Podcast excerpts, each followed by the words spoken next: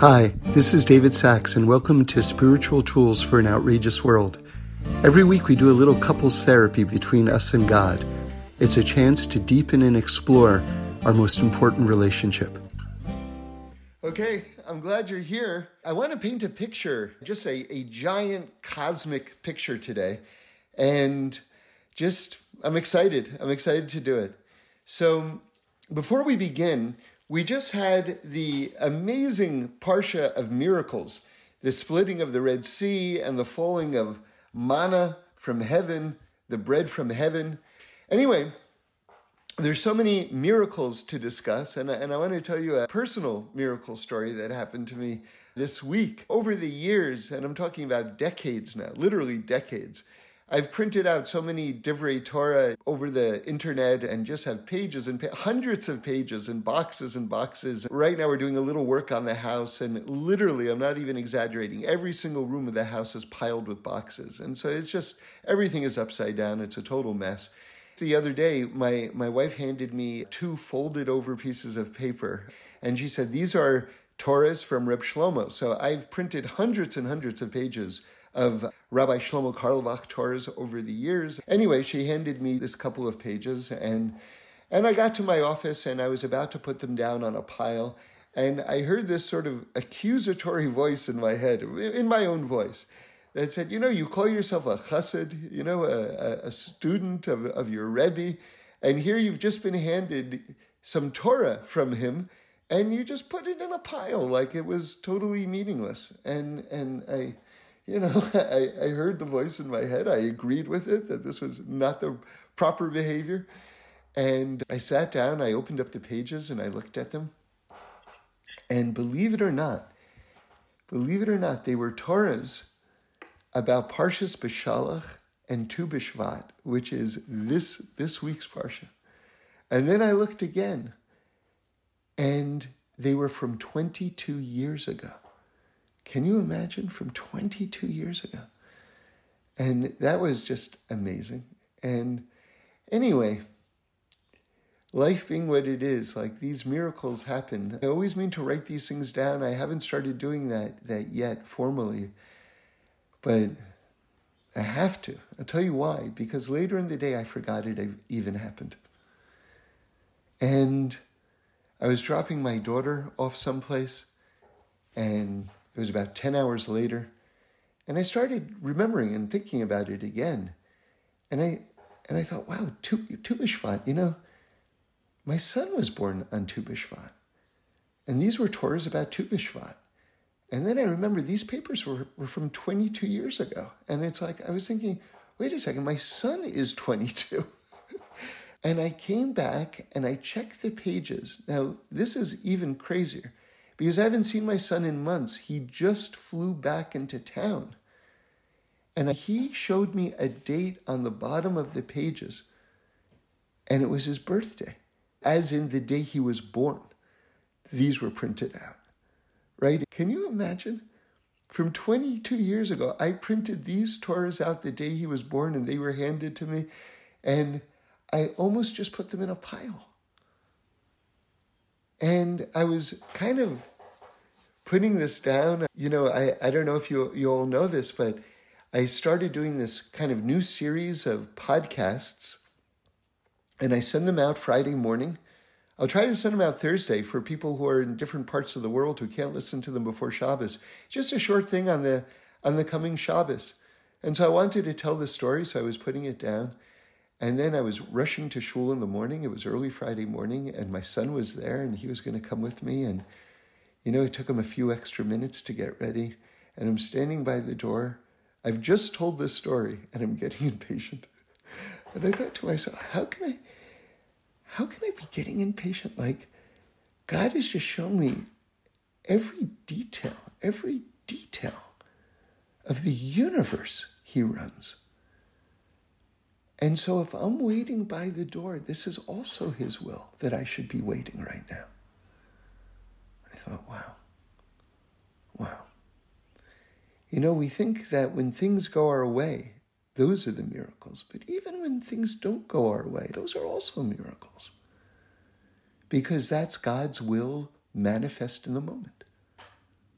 And so now let me tell you what these pages said, okay? There were Rebbe Nachman Torahs on these pages, and it's amazing because my, my son is all about Rebbe Nachman, and here I printed these pages the day he was born, and they're all Rebbe Nachman Torahs. Can you imagine? Could have been about anything. And what Rebbe Nachman was saying was that on Tu B'Shvat, it's a special fixing for eating from the tree of knowledge, from Adam and Eve eating from the tree of knowledge. Now, listen to this. All the Rebbes say that as much as God said, don't eat from the tree of knowledge, and while that was 100% true, we were destined to be able to eat from the tree of knowledge. A lot of people don't know that. But we were going to have to wait until Shabbos. Okay?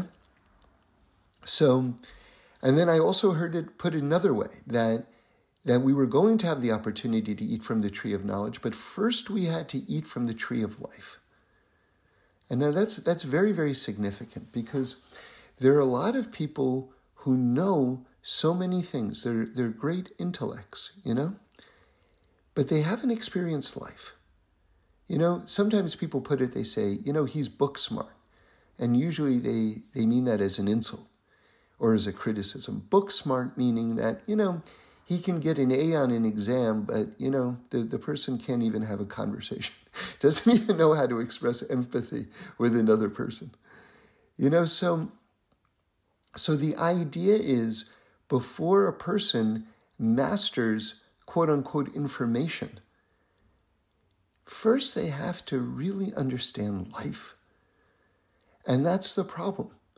And that's such a compelling description of humanity and the flaws in humanity today that we ate from the tree of knowledge before we ate from the tree of life. Right? You know, I heard one of the differences between men and women, it's in that book. Men are from Mars, women are from Venus. I think I got that right. Maybe it's the other way around, but whatever it is, they say that sometimes when a man listens to a woman all he's trying to do is to fix the problems that he's hearing, as opposed to just listening. Sometimes you just have to listen, right? And that's that's just that empathy is the fixing itself. As opposed to do this, do that, do this, do that. And from the male point of view, it's it's coming from a very, very positive faith, very, very positive place. They see something broken and they they're trying their best to fix it. But I think maybe sometimes that's just heard as criticisms. I don't know, I'm just speculating. Sort of like do this, do that, as though had I been doing this and had I been doing that, I wouldn't be experiencing this. Therefore, I blew it. Right? So so here the person's trying to help and the other person only feels like diminished by the help. Like that's not a great situation. So, so sometimes just listening. I'll give you the, the I'll give you the other side of that, right? You know, everything has another side, and you have to know when to display which. So I heard a story about a rabbi, and someone told him his problems, and he said, Oi. And the other person said, You know, I don't need an oi. I need some, I need you to roll up your sleeves and to actually help me fix this. So, what's that side of it? Sometimes people are just compassionate when they can actually do more. So, you know, it's a great balance. You know, it's this is this is the art of being a human being, and it's ongoing and all the fine tuning till our last breath. But you'll never go wrong starting with just listening and being a friend and being compassionate. But then don't think that that totally lets you off the hook. If you can actually do something practical to help the person, then, then that's important too. Okay, so now let's get back to this idea that Tu B'Shvat is the fixing from eating from the tree of knowledge. Now we have a concept about Tu B'Shvat which is it's the new year for trees. When is the birthday of a tree? so, you know, the, the genius of the rabbis is that they defined everything. You see, so much of life gets loosey goosey, which is like, you know, it just depends on how you look at it, right? Well, you look at it one way and I look at it another way. But the Torah actually says there's an objective way to look at reality. This is why the Torah is so fabulously complex and so fabulously authoritative because we say, no, you know, you know what? We gave this a lot of thought and we looked at it from every single side and we looked at it with an open heart and with divine guidance. And this is actually how it is. You know, wow, that's, that's amazing. That is amazing. I'll tell you something in terms of my own personal journey. Rabbi Shlomo Schwartz, aka Schwartzy, Olav Shalom, he should rest in peace. I remember I took a, a class early in my kind of spiritual journey with him, and I remember just sitting at a table full of people, and he was kind of giving over some some ideas, and he said, "Yeah, and this is why God created the world because of." And then he finished his thought, and I remember sitting there with my jaw dropping, thinking he just explained as an aside why God created the world. Like we have such a thorough knowledge of like reality that as a side point, you could just say, oh, and by the way, this is why God created the world. And then I'm on to the next point. But that's Torah. That, that's Torah. That's why Torah is so awesome and so absolutely like comprehensive because it's addressing every aspect of everything. So, so the question is you can plant a tree 365 days of the year, but is there actually an objective birthday for trees in general? And the answer is yes. Tu B'Shvat, the 15th day of the month of Shvat. Okay, so we can get into the depths of what is Tu B'Shvat, but let me just throw one idea at you, which is that in the month of Shvat, Moshe, right, the greatest prophet ever, the greatest prophet who ever lived and who will ever live. Remember, the Mashiach will be greater in other ways, but not prophecy. Moshe remains the greatest prophet ever and in the future as well. When did Moshe start saying over Sefer Devarim, also known as Deuteronomy, the fifth book of the five books of Moses? On the first day of the month of Shvat. Now, believe it or not, there's a debate in the Talmud when does the birthday of trees, when does the new year of trees begin? And there are two opinions. One is the first day of the month of Shvat, Oh, that's interesting. That's when Moshe started saying over the last book of the Torah, which is a review of the entirety of the Torah, which he himself said through divine prophecy. In other words, Sefer Devarim is different from the other four books in that God, in that Moshe was just dictating the word of God, right? He was just writing down. God was dictating to him, like letter by letter, what Moshe should write down. In the fifth book, Moshe receives such a wild degree of like climactic prophecy because he's saying it on the last days of his life. And he's reviewing the entire experience of the Jewish people through the desert and everything like that. And interestingly, it's the only book of the Torah that begins with the letter Aleph, right? Aleph is the first word, first letter of the Aleph Bays. Aleph stands for the number one, as in the oneness of God, right? And if you break it down, it's actually got three letters, the letter Aleph, two Yuds and a Vav, which add up to 26, which is the gematria of the Yud Ke God's holiest name. So it shows you that Moshe was tuning into the like the highest, highest levels when he was saying over Sefer Devarim. But here's the question everyone always asks, and I heard in the name of the Abarbanel the most fabulous, fabulous, simple answer, right? When you hear it, you understand immediately that this is truth. You ready? The question is if Moshe said over the fifth book of the Torah, how does it have the status of the other four books of the Torah, which were the direct word of God, and which Moshe then wrote down, right? Accurately, with perfect accuracy. And the answer is because after Moshe said it, God said, Good, now write it down. So do you understand how they're now both true? How Moshe said it, and then yet it is the word of God because God said, Good, now write it down. And so now it becomes the word of God as well. So that's, I just love the elegance of that. It's so fabulous.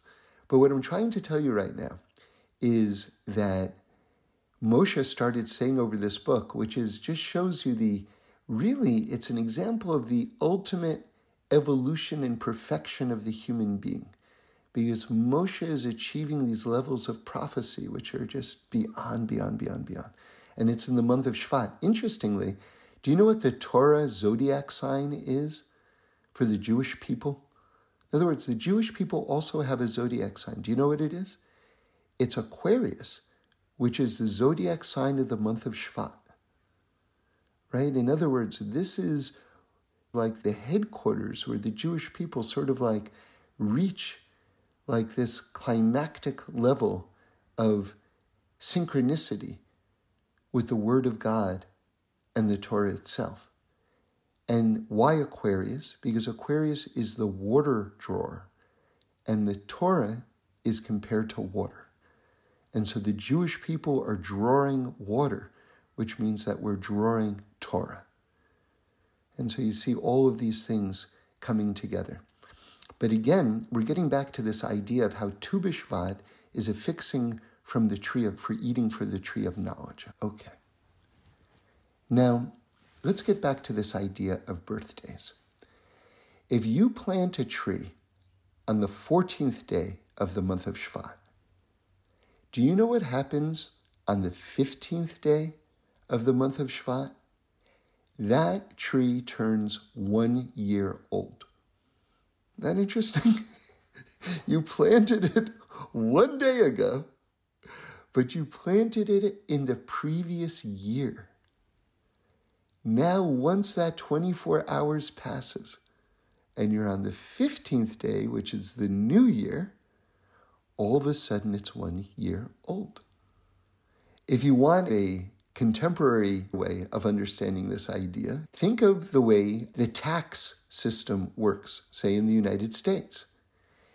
On December 31st, you can finish making donations, and then one day later becomes January 1st of the next year, and you've got a clean slate with everything.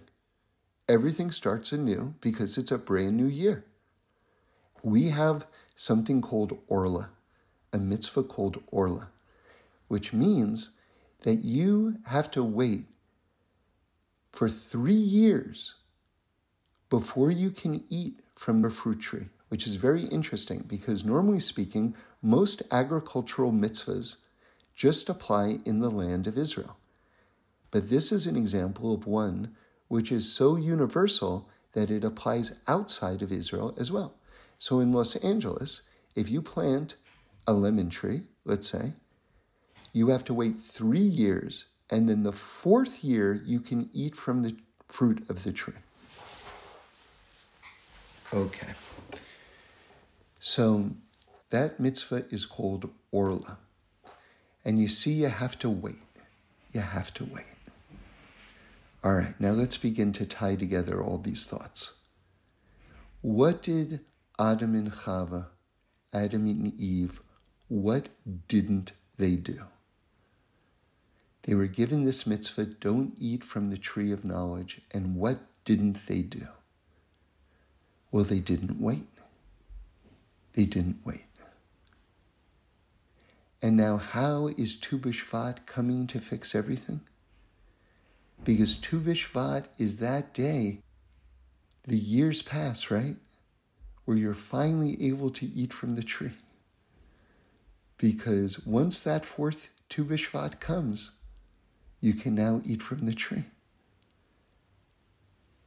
So Tu B'Shvat is fixing this idea that we didn't wait and allows us to wait now. Isn't that divine? Isn't that amazing? Now, Rebbe Nachman goes further. Listen to this. He says there are three categories that human beings have the most trouble mastering. And you know something? They all have to do with waiting. You know what they are? Listen to this food, sex, and money. Isn't that interesting? The three hardest things for a person to master. And very interestingly, the three things that really require waiting. Right? Food, ah, I'm so hungry. I'm so I want to eat right now, but I'm on a diet, but I really want to eat right now. That idea of waiting when it comes to food, when it comes to intimacy, very hard. Gotta wait, gotta wait. When it comes to money, why isn't the phone ringing? Where's my livelihood? Where's that job? I need it. So hard to wait. So, mastering that idea of waiting. And the amazing thing is, it could be, it could be that Adam and Chava thought they're never going to be able to get it. And yet it's so interesting, isn't it? That come Shabbos, they were going to be able to have it. And that the fixing, the fixing is eating from the tree of life before eating from the tree of knowledge. Because when we really taste life, we understand that we don't know. And you know, sometimes not knowing is the biggest frustration in the entire world. But you know what? On a deeper level, understanding that you don't know and reconciling yourself with there are things I'm just never going to know is the deepest healing. It's funny, isn't it? I want to know. I want to know why, why, why, why, why, why, why, why. It's killing me. And yet, when I can actually get to that place of not knowing, I never feel more whole. I never feel more complete because it's the emes. It's the truth because God is beyond, beyond, beyond, beyond, beyond, beyond, beyond, beyond. And the only way that I can fully connect to the extent that I can fully connect is by harnessing this idea of not knowing and it being a source of simcha because I realize, wow, I can never know because God is so infinite.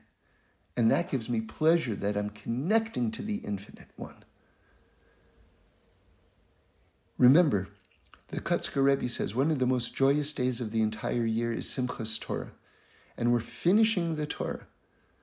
So, so the Kotzker Rebbe says, why are we so happy? And he says, you know why we're so happy? Because we've gotten to the end of the Torah and we realize we haven't even begun it yet. In other words, the happiness of Simchat Torah, the, the dancing and the celebrating and the, the joy of it, isn't coming from finishing it. It's coming from the idea of knowing that we're never going to finish it because it's infinite. And we're attaching ourselves to the infinite one who will never fully know. And that's the source of joy. So it's a high level but let me just throw it out just as a concept, because unless we hear this concept, we, we will never arrive at it intuitively, probably, which is enjoying waiting, learning how to enjoy waiting. Like, who would ever think of that? but let me tell you how to learn how to enjoy waiting by reveling in not knowing. That's the secret. That's how you do it, in reveling in not knowing. So, really, to wait really means to trust. And what does it mean to trust? Think about it this way trust is an acknowledgement that I don't have all of the power. And that is a very humbling and difficult act. And I heard the following teaching that I thought was really interesting. The word for livelihood in Hebrew is parnosa. Now, parnosa can be broken down into, say, two words. Par, par means difficult, like paro, like Pharaoh. And then nes, parnosa. Do you hear the word nes in there? Nes is Hebrew for miracle. So listen to something sort of very surprising. When you break down the word like that, it means that receiving one's livelihood, livelihood, right, is a difficult miracle. Now, let's break that down because that makes us ask two questions. One is, who is it difficult for? It's not difficult for God because everything's easy for God. And it's not difficult for man, it's impossible for man. In other words, we couldn't even do it if we tried. So then, who is it difficult for? So now listen to this answer. It's difficult for people to believe that God is going to do it. And that is another expression of just how challenging it is to wait and how challenging it is to trust. And you know, it all boils down to something that that just will never escape because until a person addresses this particular issue in their life, they will never be able to get to the root of their relationship and their closeness with God, and that is total complete belief in the goodness of God. And, you know, the way I heard it said by Gedalia Fenster God is not doing it to you, He's doing it for you. And if you can just say that in your life, when things get difficult, say it to yourself God is not doing this to me, He's doing this for me. Then you've got a very clean and easy way to access this idea of the goodness of God. And then you can turn waiting into trust. And then you can even get to this exalted place of enjoying the waiting. So, Orla normally is a physical blockage. When a boy of eight days is circumcised and the little piece of skin is cut off his body, that is called orla, the piece that's cut off. It's a barrier, it's a blockage, it has to be removed. And on a deeper level, it's the idea that, that we're partners with God in terms of finishing the world. Okay, that God leaves some work for us to do. That in itself is amazing because do you think that God made this fabulously complex, infinitely complex thing called a human being and is like, ah, I forgot to take that little piece of skin off. okay, do me a solid, Jewish people, and just clip off that little piece because I got a couple of calls and it just slipped my mind, and then I made the guy already. And believe me, that wasn't it. Believe me, that wasn't it. So it's by design that God makes us partners with Him in terms of removing this barrier. But there's something I think even more profound than this piece of skin on a man, right? And this applies to men and women alike. And this is right in the Torah itself that there is an orla around our hearts.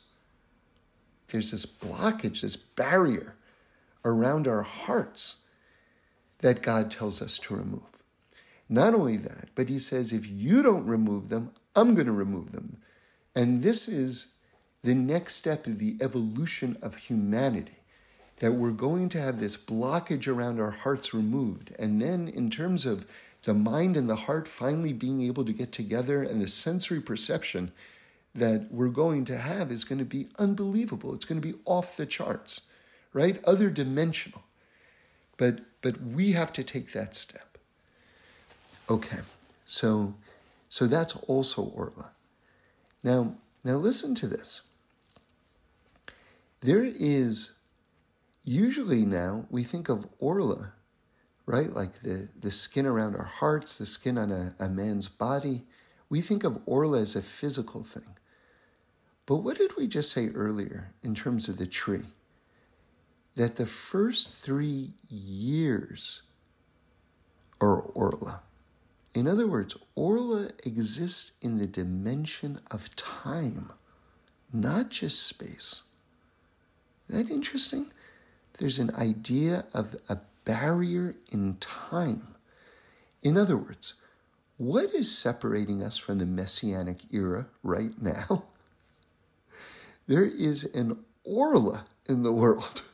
There is this force field stopping us from this next stage in terms of the evolution of humanity. And now listen to this. When you remove the orla, when we remove the orlas from around our hearts, that orla that exists in time is going to go away. And Rav Frumer, the Eretz Tzvi, says it this way. He gets even more intergalactic about it. You ready for this? In terms of map making, like the cartography of the cosmos, you have Earth below, and this thing that we call Gehenna, which is translated as hell, but it's a different concept. There's similarities, but it's not hell as they discuss in other religions. Gehenna is above the earth, and then above that is heaven, Shemayim. Okay, so you have earth below, Gehenna above the earth, and Shemayim, heaven, above the rest. Every soul that leaves a body in this world has to pass through Gehenna on the way to heaven, on the way to Shemayim. Now, those who rectify their actions in this world zip through Gehenna. Gehenna is a place of soul cleansing. It's like the holy dry cleaners. But if you got yourself clean in this world by keeping the mitzvahs, by doing tshuva, repairing whatever you needed to repair, then there's nothing to fix. Those who don't, then that's a more intense process for them. So Rav Frumer the Eretz Tzvi says something unbelievable. You ready for this? You think we stopped talking about Orla? We didn't stop talking about Orla. He says, Do you know what Gehenna is? Gehenna is the Orla around Shemayim. Did you hear that? It's the blockage around Shemayim, around heaven. And now he says, if you get rid of the Orla around your heart, you get rid of the orla around Shemayim, so that if you get rid of that blockage around your heart, then there's nothing stopping your soul from ascending straight into heaven because you got rid of that blockage. That unbelievable? Unbelievable, right? Tu B'Shvat, every year, believe it or not, comes when we read about the splitting of the Red Sea. Now, what's so interesting about that is that you've got probably the greatest miracle in the entire Torah, the most open, like nature defying miracle in the world, coming at the same time that we celebrate nature itself. I mean, what's more natural than you plant a seed and you water it and you wait and the sun shines and then something pokes through the ground and you wait a lot of years it's the natural order. And so, isn't it amazing that God aligns the calendar to show you that the greatest open miracles and the greatest hidden miracles, the natural order itself, are absolutely one and the same? They're all open miracles. They're all miracles. The growing of a tree, the blossoming of fruit is no less a miracle than the splitting of the Red Sea. And that's why Tu B'Shvat and the splitting of the Red Sea and the Torah are always coming together. You know, I put it this way once. Can you imagine you're kind of just doing some work. You've got a pencil at your desk. You're writing a couple of things down on a piece of paper. You leave the room and you come back, and growing out of your pencil are five juicy grapefruits. You're like, wait a second. How did this happen? There are five juicy grapefruits coming out of my pencil. But can I ask you something? Is there anything less miraculous? I mean, what is a pencil? It's a piece of wood. What is a tree? It's a piece of wood. You know, we have something in genetics that the child looks more or less like the parent. But does a juicy fruit look anything like a piece of wood? How did one thing come out of the other? What's drier than a piece of wood? What's juicier than a juice orange? For goodness sakes, it's called a juice orange because it's so juicy. God plays a joke slash trick on us. You know what it is? The element of time because it took so long for that seed to turn into a tree with fruit coming out of it, we think we did it. Or we think, of course, this is what happens. But it's no less fantastical. It's just there's this element of time that tricks us. But if you saw a time elapse piece of footage of someone planting a tree and then seconds later, there was a big, giant, tall piece of wood and juicy fruit coming out of that seed. You'd go, oh, that's a miracle. Okay, so now listen to this. When God split the sea, he split all of the heavens also. That's what our Torah teaches us. That the simplest person had a vision of the heavens that was higher than the prophet Yecheskel of Ezekiel. And Ezekiel saw like, like what was going on with the angels in heaven. Okay? Very high level of prophecy. The simplest person had a higher level of prophecy because it wasn't just the sea that split, it was all the heavens that split as well. So let me give it to you another way. Reality was unzipped. Imagine a zipper going up and down, right? It wasn't just the sea that split. Reality itself became unzipped. and we saw that absolutely everything is a miracle. Not just the open miracles themselves, but the workings of the natural order, quote unquote. Everything became unzipped. Now, how can you see miracles around you? Unzip the orla around your heart. Open your heart. Open your heart. Open your heart, and you're going to open up everything. You're even going to open up the gateway to heaven, right? Like we just learned. Okay. So now I want to talk about man the manna, the bread that fell from heaven. Because, you know, pathways for our livelihood come down. And everybody knows that there's a special segula, a special blessing that comes down in terms of an opening for livelihood to come down. The week that we read about the man falling from the sky, that Tuesday is a very, very famous thing that people do. They read over the passage of the Man with the Onkelos and the Rashi and everything like this. You know, it's good to give tzedakah also. And this is a, a blessing for livelihood. So it's correlating with us reading about the manna falling from heaven every year. It's like a new pathway for livelihood to come down to each of us is is revealed, right? Is unzipped, if you will, unclogged. Now, there are many ways that we put blockages around our heart. Some are more obvious and some are less obvious. And now let me talk about one of the less obvious ones. You know, we have certain laws And by the way, the Jewish people are the only ones of all the nations of the world that have these laws, like we have them, which are the laws of purifying your speech. How to talk, the things that you can say and talk about, and the things that you can't say and talk about. Because we understand and stand in awe in terms of the power of words. And one of the halachas, one of the laws in terms of purifying one's speech, is that you can't speak and insult yourself. You're not allowed to.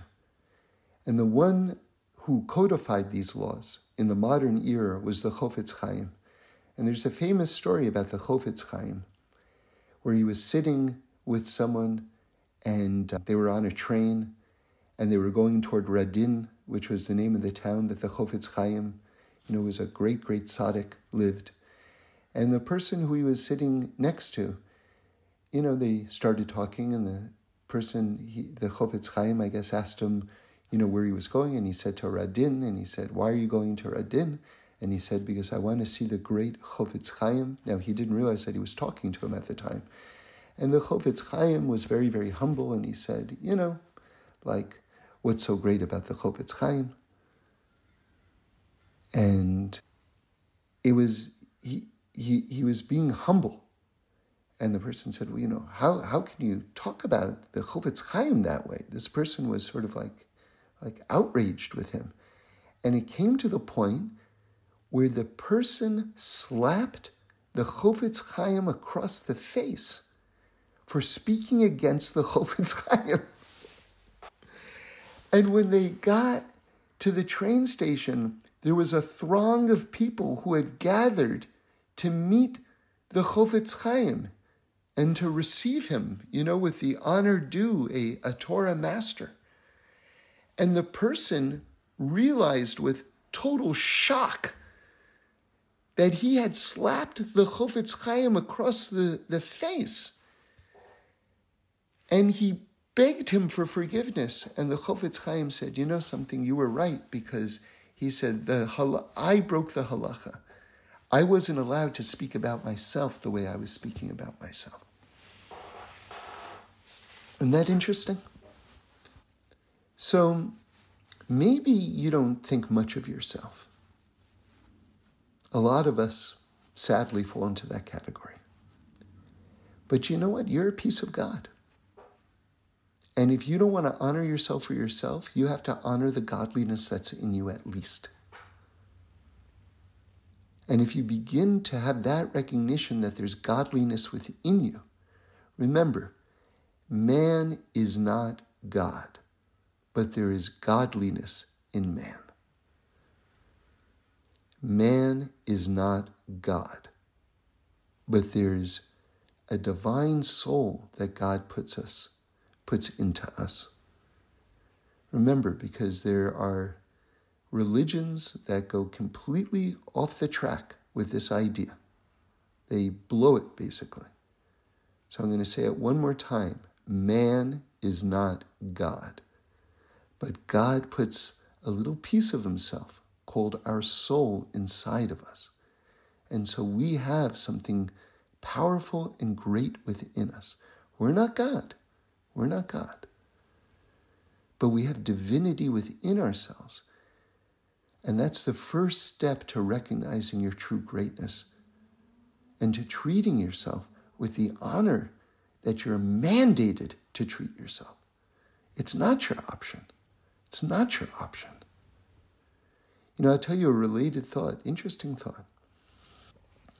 A person's face is considered part of the public domain.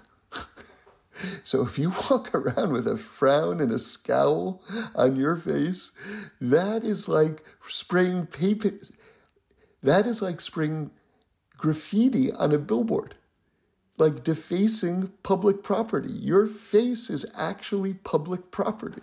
So you say, well, I'm in a bad mood and I get to control my bad mood and that's my business. And if you don't like it, don't look at me. But wait a second.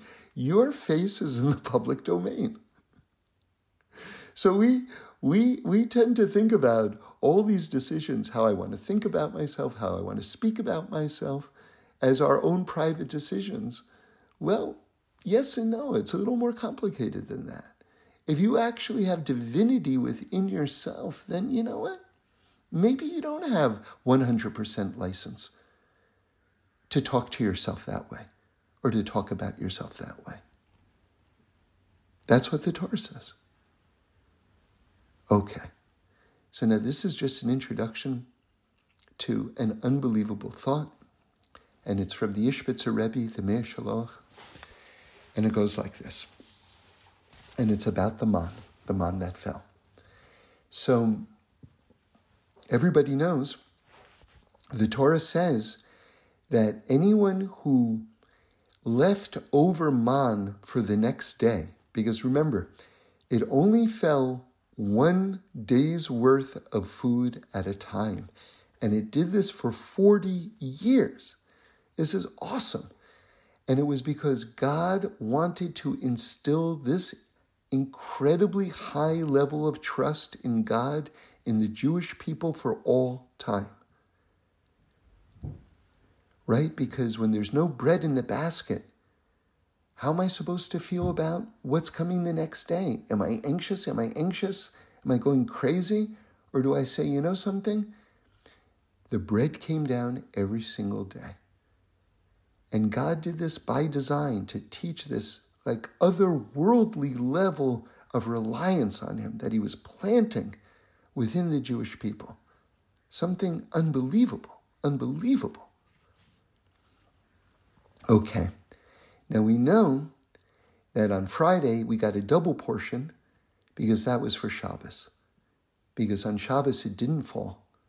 And, and so we had our food. That's, that's one of the reasons why, you know, till this day, you do all of your cooking before Shabbos starts, right? Because Shabbos is like a little bit of the Garden of Eden where everything was prepared.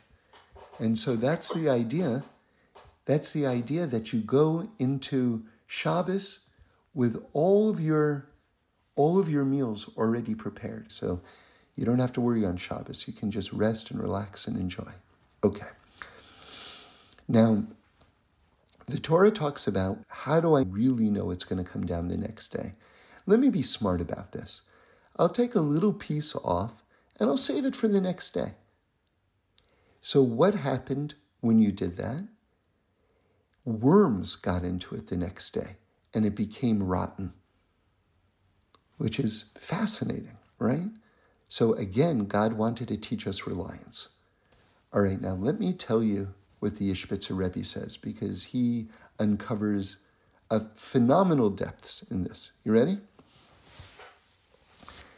He says the people who set aside a little bit for the next day had no problem with belief whatsoever. They believed with all of their heart that God was going to bring down manna for everyone else the next day. But they felt in their own humility that they weren't worthy. And because they didn't believe in their own worthiness, to receive, that's why they set apart a little bit for the next day. And now listen to this. The Ishbitzer Rebbe says that type of humility is filled with worms and is rotten. You can't have humility like that. Right? What did I just tell you about the Chofetz Chaim? You're not allowed to speak against yourself. The Ishbitzer Rebbe says, you know something? If you believe that it's going to come down for everybody else, you have to believe it's going to come down for you too. That's amazing. That's amazing.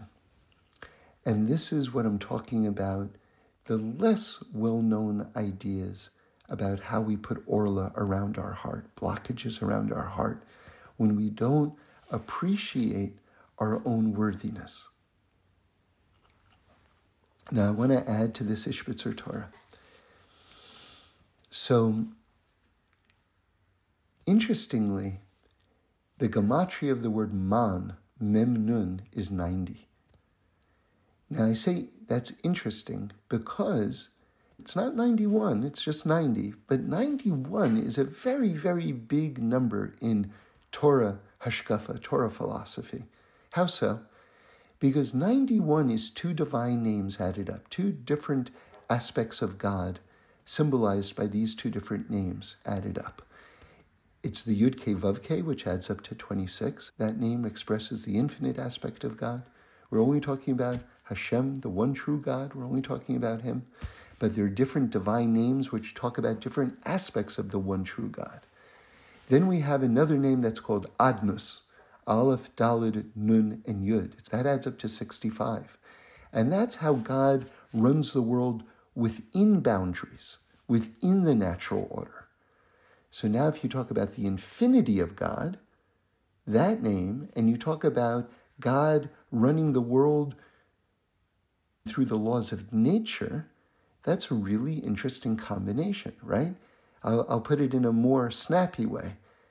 That's God who's the master of heaven and earth. Okay, so those two divine names that express this idea of God who is the master of everything within the natural order and everything beyond the natural order, the miraculous, that is the number 91. Okay. So now, man, which is the miraculous, that's bread coming from heaven. It's actually crystallized light. Okay, that's how the Ramban explains Rabbi Akiva's opinion in, in Gemara Yuma in the Talmud. Okay, crystallized light. That's what we were eating. So that's from the infinite realms down to the earthly realms because we could gather it and we could actually eat it. It's these two things coming together.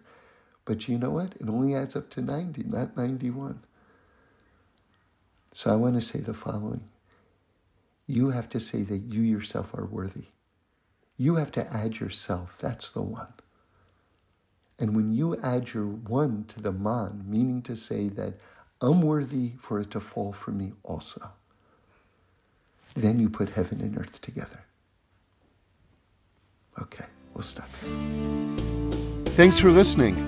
We do this every week, so join in again next Sunday for a new podcast where we explore the amazingness of life. And review us and send in any comments or suggestions. I'd love to hear them.